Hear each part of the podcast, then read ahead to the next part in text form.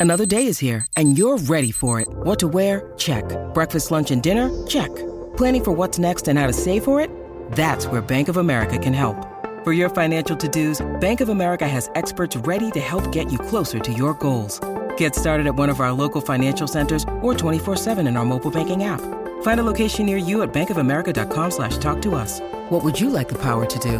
Mobile banking requires downloading the app and is only available for select devices. Message and data rates may apply. Bank of America and a member FDIC.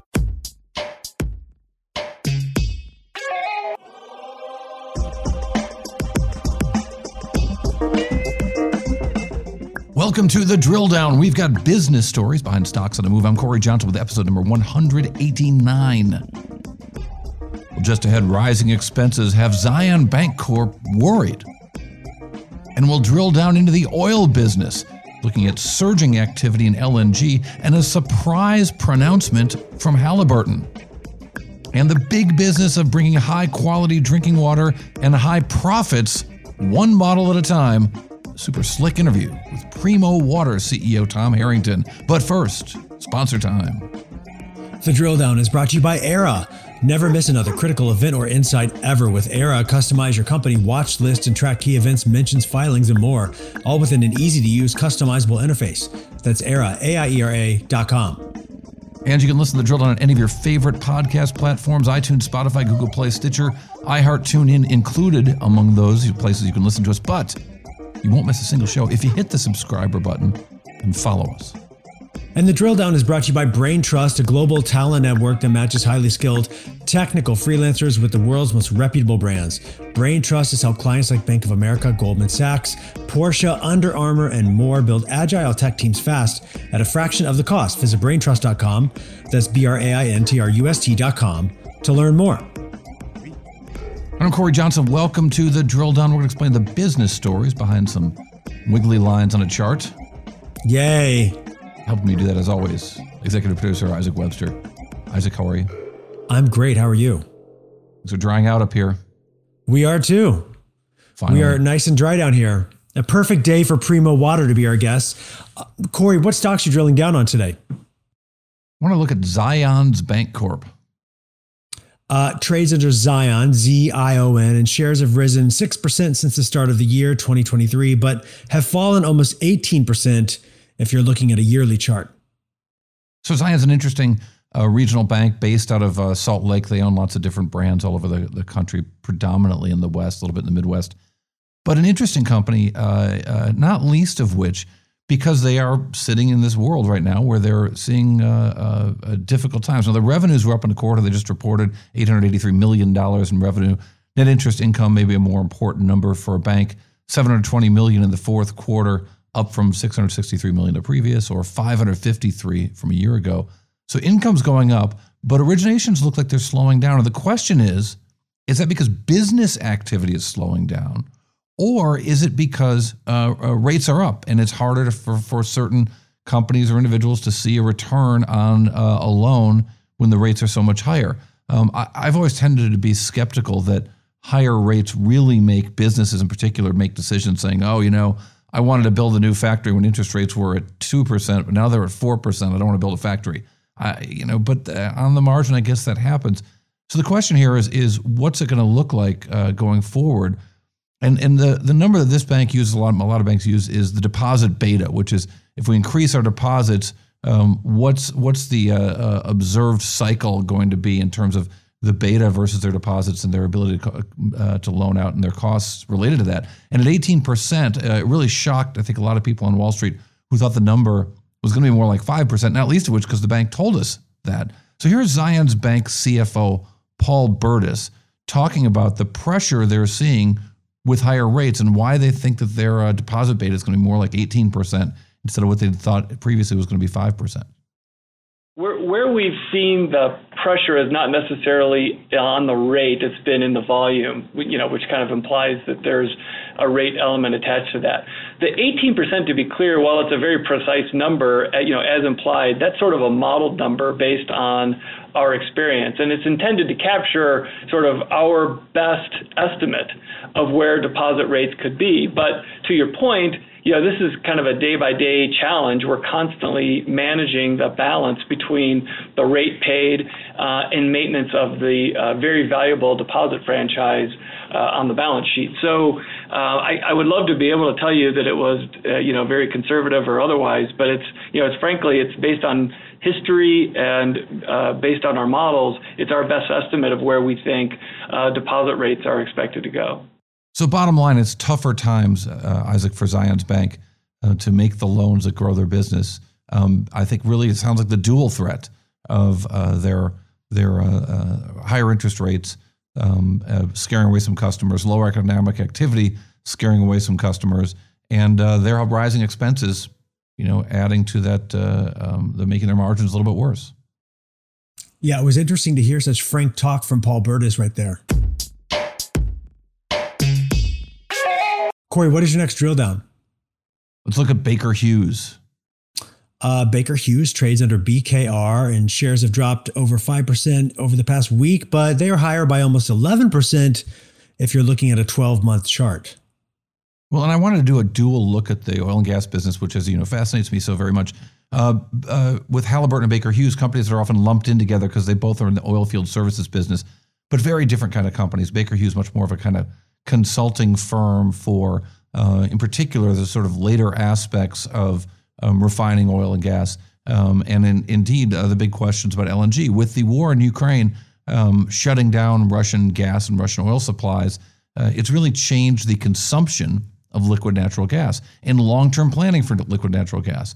And so um, uh, there, there, there's some acronyms. It's oil and gas, so there's got to be some acronyms.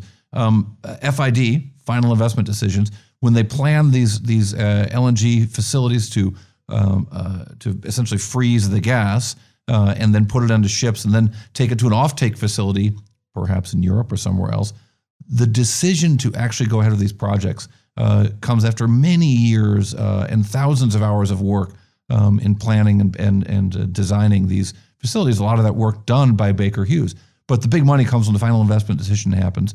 And the question ultimately is how many MTPAs are they going to be able to crank out? That is the annual is capacity of flow rates. Yeah. Million tons per annum. Ah. So how many gotcha. millions of tons a year of liquid natural gas can these guys create? And in particular, is the Mid East, which has not been a huge player in LNG, what is what is the Mid East going to do in terms of um, uh, capturing gas, um, uh, putting in LNG facilities, and selling that uh, that gas. North America has been producing a lot of LNG, um, and so the question is, where are they going to do this? When are they going to get those final uh, investment decisions, those FIDs, and when are they going to uh, decide how much, how many million tons per annum or MTPAs are they going to crank out? Here is Baker Hughes CEO Lorenzo Simonelli. I can tell you the customer discussions have been uh, remaining, and uh, there's a lot of positive momentum. And I think uh, both as you look at the near term and also the long-term prospects for natural gas and LNG, it's a positive investment cycle. You know, in uh, 2022, we did experience some cost inflation, some higher interest rates, which slowed the pace of FIDs. But conversations with customers definitely hasn't slowed down. And I think you've seen some of the announcements also uh, within North America from Sempra related to Port Arthur, sure. uh, next mm-hmm. decade, which has signed up a supply agreement. So you know, importantly, I think the operators globally have recalibrated the project costs to the current environment, and they're actually starting to see success in securing some of the offtake agreements. I think there's a realization out there as well that natural gas and LNG are going to play a key role, not just as transition, but also destination as um, the world continues to need more energy. And so we see a number of projects that are getting close to FID. Uh, we feel comfortable with at least 65 MTPA reaching FID this year and expect to see sanctioning activity actually uh, exceed that. So it's not just about 2023. I think as uh, sure. we look at the environment right now, we're actually going beyond and seeing also 2024 and also 2025 with the uh, portfolio we have of uh, modular approaches and a good time to be in LNG. Don't you love that voice of Lorenzo? Yeah, and I feel like people, times. we've been hearing so many bullish comments on LNG for a while. Um, you know, but we have never heard of right. But it's always around the it's always around the bend. It's always in the future. It's always on the come. Mm-hmm. Finally, these things are really happening because the natural gas market has picked up in terms of, of prices, and the long term effects of the war in Ukraine are having an impact, certainly in Europe, but really globally when it comes to LNG and LNG production.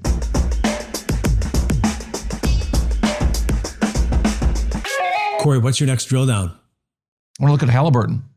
Halliburton trades under HAL and shares have dropped 8% in a week, but Halliburton shares have risen 39% over the past 12 months. Uh, pretty good investment in, in Halliburton stock if you were there for that. Well, uh, ride. it's because the company's doing so well. I mean, they announced fourth quarter earnings where uh, total revenues are up 30% to $5.6 billion. Uh, 30% year over year is just a fantastic uh, yeah. quarter, although profits were down to $656 million, uh, not unlike Baker Hughes. But uh, as we, and, and, there's lots of reasons for that, rising costs are a big part of that. Uh, but I, I think once again, the question is what's going to happen to the wells that have been drilled in North America where there's nothing coming out yet, where there is a completion that could be done, where there are um, uh, drilled but uncompleted wells. That's right, a duck walks like a duck and quacks like a duck. But in oil and gas, if they talk about a duck, they're not talking about a duck. They're talking about a drilled but uncompleted well, DUC. And uh, so those are wells ah. where, they, where they've done the work. Ah. They found the oil and gas. They've drilled the well. They're at the platform and they're saying, you know, it's not even worth it to take it out of the ground right now. Let's just cap this well, leave it uncompleted, even though it's been drilled, and we'll complete it later and get that oil and gas out of that well. Well, in North America, there are a lot of ducks, and uh, getting those ducks in a row. Like, see what I did there? Walking those, those ducks, ducks, in a row and getting that oil and gas yeah. out of there could be a great big business for Halliburton and for others. Now, there's well, it would be oil, it would be oil off a duck's back, oil right off that yes, it would. now we can talk about Oregon uh, uh, football, but no, let us not do that. Um, I, I, think it's uh, uh, important right now to, to look at the expectations of the industry are that the ducks will remain uncompleted and that there won't be more rigs going up in North America. And yet the Halliburton CFO, Jeff Miller, says that's all wrong. And he thinks North America is going to surprise to the upside. Here's Jeff Miller. North America is going to, in my view, will surprise to the upside. Um, you know, our outlook is 15 north of 15% growth. Uh, clearly, we outpaced that last year, and that's what I said last year. Um, you know, I don't have any clients that are not, you know, that are that plan to get smaller. They all plan to grow. Um, you know, and I think that you know North America has a dynamic uh, of the more the more you grow, the more more the market has to work in order to maintain even the growth, given decline curves. And so, you know, I expect we see increased service intensity throughout 23 uh, and likely beyond. The market is you know extremely tight for frac equipment, um, and and and the supply chain still backed up, uh, and so I don't see a you know I, I see discipline in the marketplace, and more importantly, I see sort of required discipline based on equipment being unavailable. So.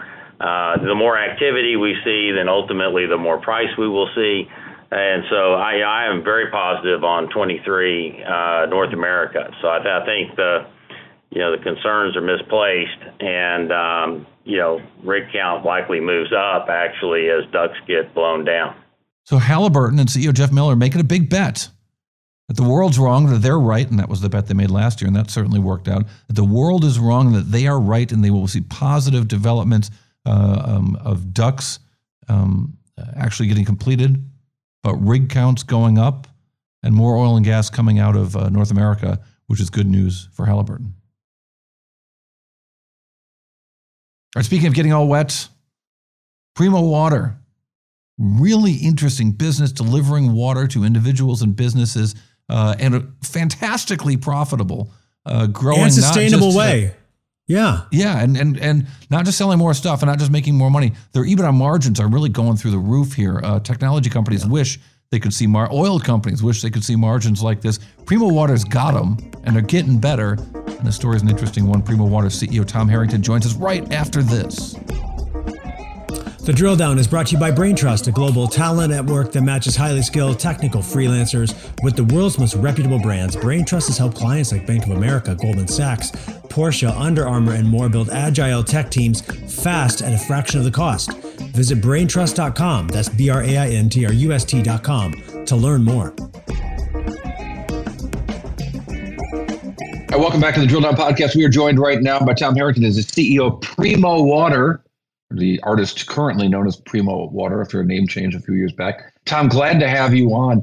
Um, oh, what an interesting business you guys it, uh, have. It's it's more than just a water cooler business, although it is in fact a water cooler business. Yes, it certainly is. And uh, good morning, and thanks for having me, Cory. Uh, we supply healthy hydration, water, in a number of different ways to consumers. It is a water cooler business. We refer to it as Water Direct. We also supply bottles to large retailers and DIY customers where a customer, consumer, can bring their bottle, empty bottle, to the store location and exchange it for a full bottle. We also have a refill business. Uh, so we would have vending machines that dispense high quality drinking water outside of retail locations across America, and in some cases in the aisle uh, inside a retail location. So we provide water in a number of different ways. And the best way to think about it is when, whenever, wherever, and however a consumer wants it, we'll try to provide it.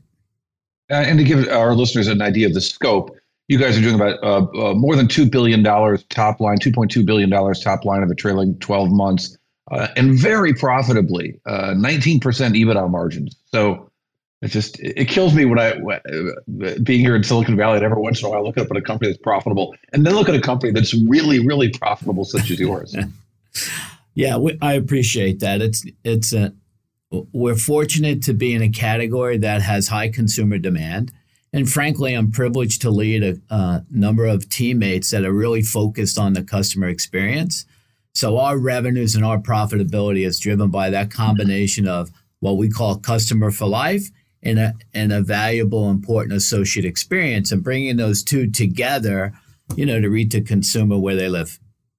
I want to get back to the customer for life um, notion because you guys do have some important metrics that I think are interesting. But uh, take me back to, uh, to a more macro level. W- what are the big drivers in the bottled water business?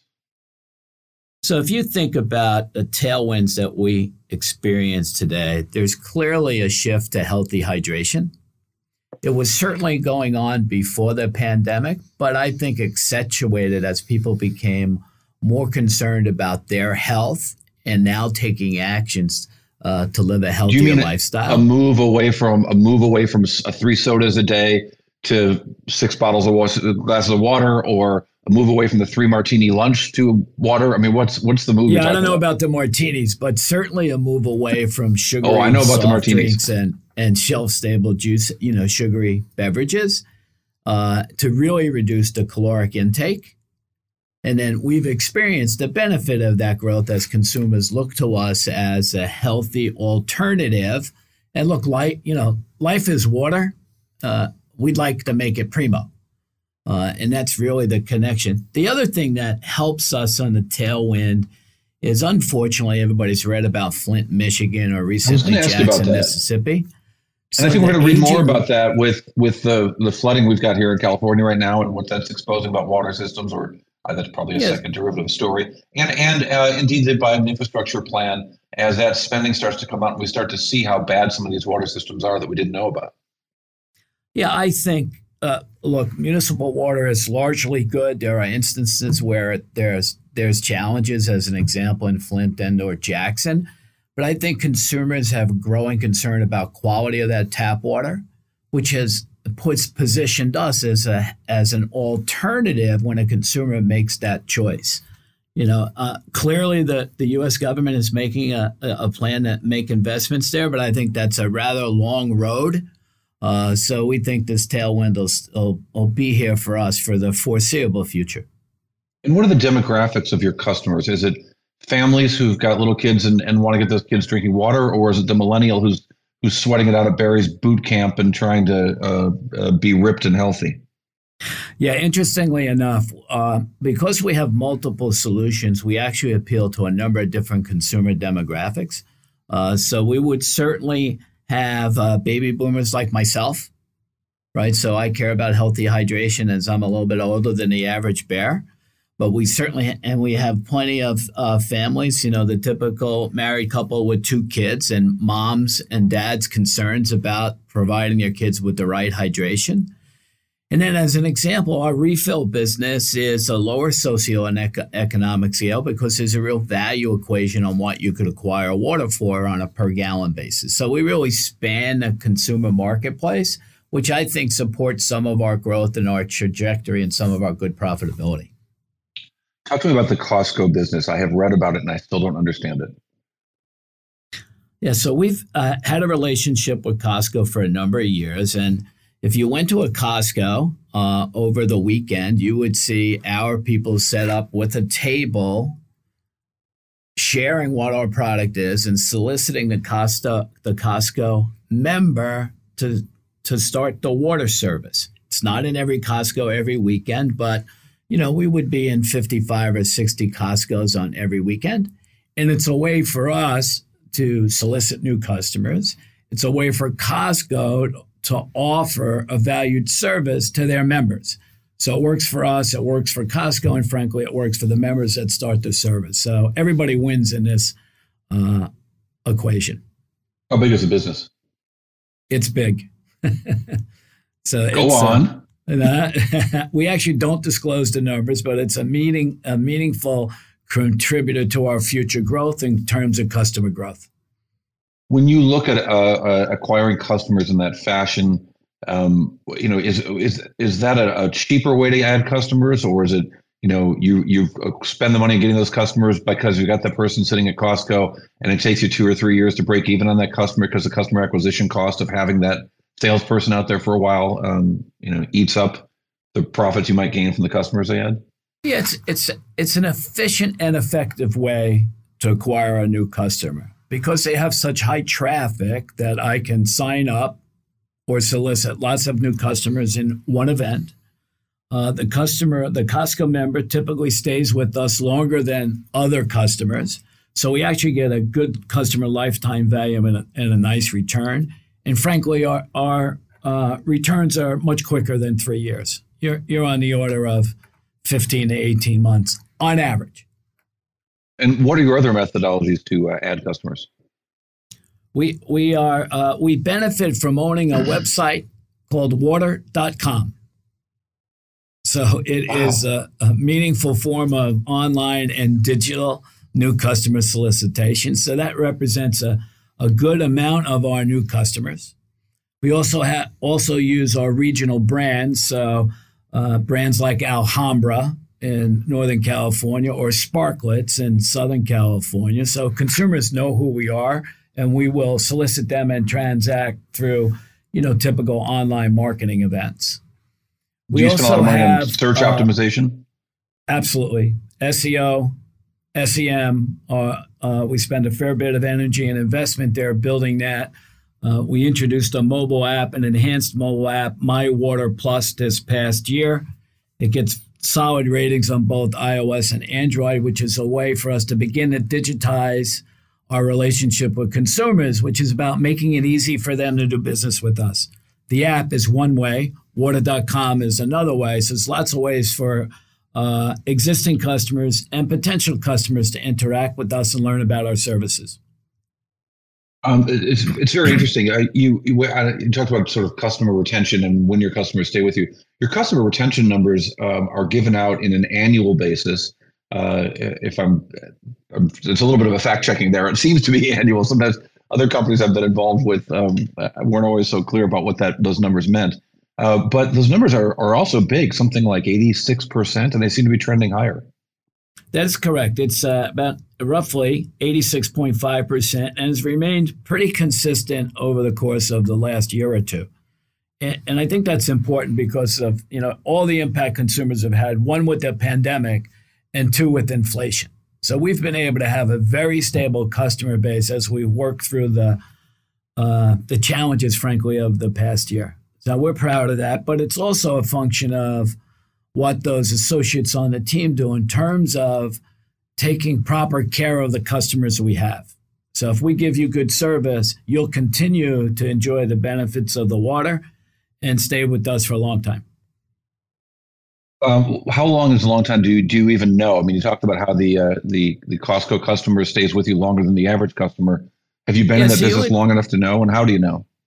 Yeah, so we obviously, you know, we will track. Obviously, not. We would track uh, when a customer starts and when a customer leaves uh, in real time. And our average customer in North America stays with us about four and a half years. Interesting. And how do you decide? Yeah, I saw you, you guys uh, purchased Crystal Spring Water uh, back in October, and it, it made me wonder what needs does your brand have? You mentioned the regional brands. How do you decide when a brand is, is worth buying and, and how do you even start to value those things?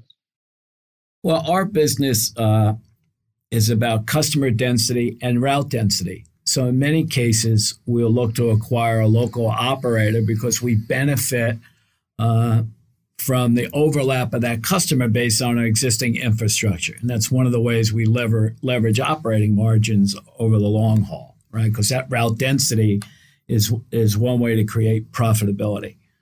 Uh, so we will look for overlapping businesses in our footprint. Uh, DNA is in our M&A. We've done you know upwards of 125 or 130 uh, small acquisitions over the last uh, six or eight years. So it's an important part of our growth story. Um, and so it's really uh, in, in oil frankly, and gas, we'd call that uh, when in oil and gas when they do E&P work when they're drilling, they call it infill. They kind of figure out the broadest parameters of what the the well might be and where the where the reservoir might be, and then they infill with uh, closer knit um, wells to try to get every last drop. Yeah, it's a it's a very similar strategy. We call them tuck-ins, but it's really the same idea. So I have an existing infrastructure, and I'll just put more customers on top of that, and then my routes get denser I can give better service, and then that leads to longer customer lifetime value and, frankly, higher customer retention. It strikes me that this really is similar to the soda business in that you've got, um, you know, distribution facilities full of lots of bottles that go onto trucks by guys that got to lift these heavy things, and then they drive around and, and load them off the truck and get someone to sign off and get back in the truck and try to get the route done so they can get home to their wife and kids. It uh, correct there are a lot of similarities. So it is, you know, production to distribution, distribution to customer. In our case, the bulk of our customers are homes and small offices. So that's the one difference from uh, a Coke or a Pepsi, as an example, is I'll deliver right to your house. Right. I'll put the bottles in your garage if you want me to.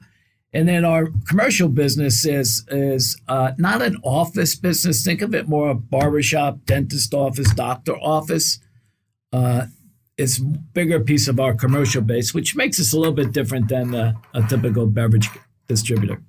Does that mean smaller trucks? Does that mean um, a higher cost of operation you might have in the soda business? No, it's uh, we would operate. Soda. Let me translate for the Midwesterners. That's pop. In the Midwest, yeah. you call it pop. the rest of us call it soda. Soda or pop, right? Uh, actually, the trucks are similarly sized, and because we want as many bottles on that truck as as we can get.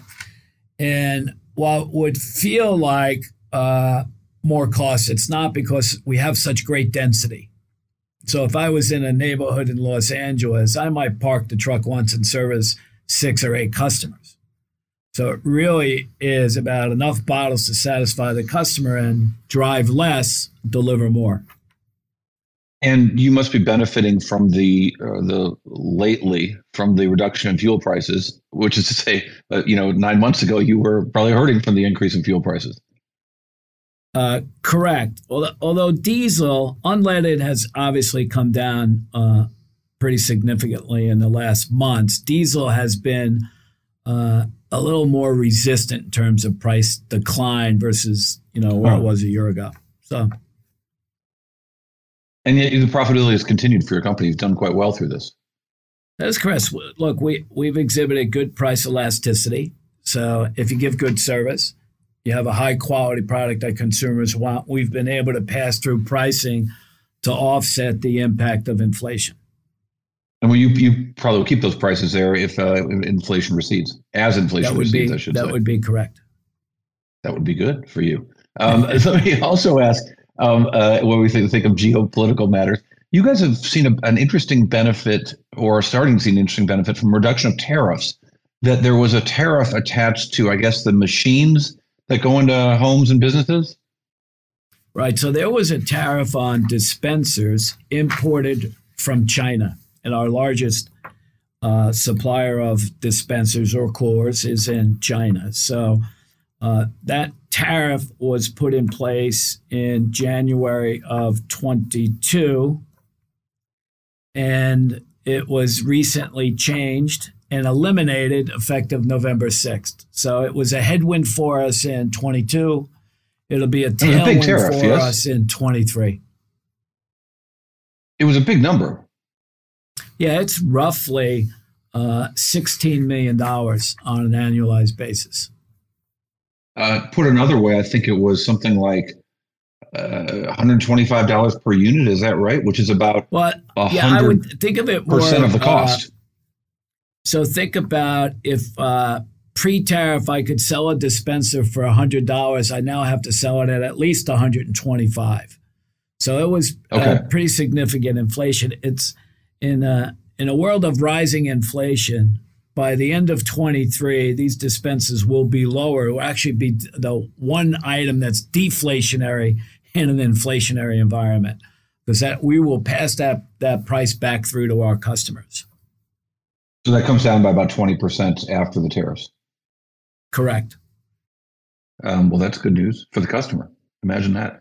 So for you, the game changer is, is what? More infill acquisitions. It's slow and steady growth as customer preferences change away from uh, sodas and three martini lunches uh, towards uh, towards healthier water? Yeah, look, I th- I think the tailwinds will continue to be consuming uh, consumer concern about healthy hydration and water infrastructure. We're in a great in a great place for that. I believe we'll benefit from that in the long haul.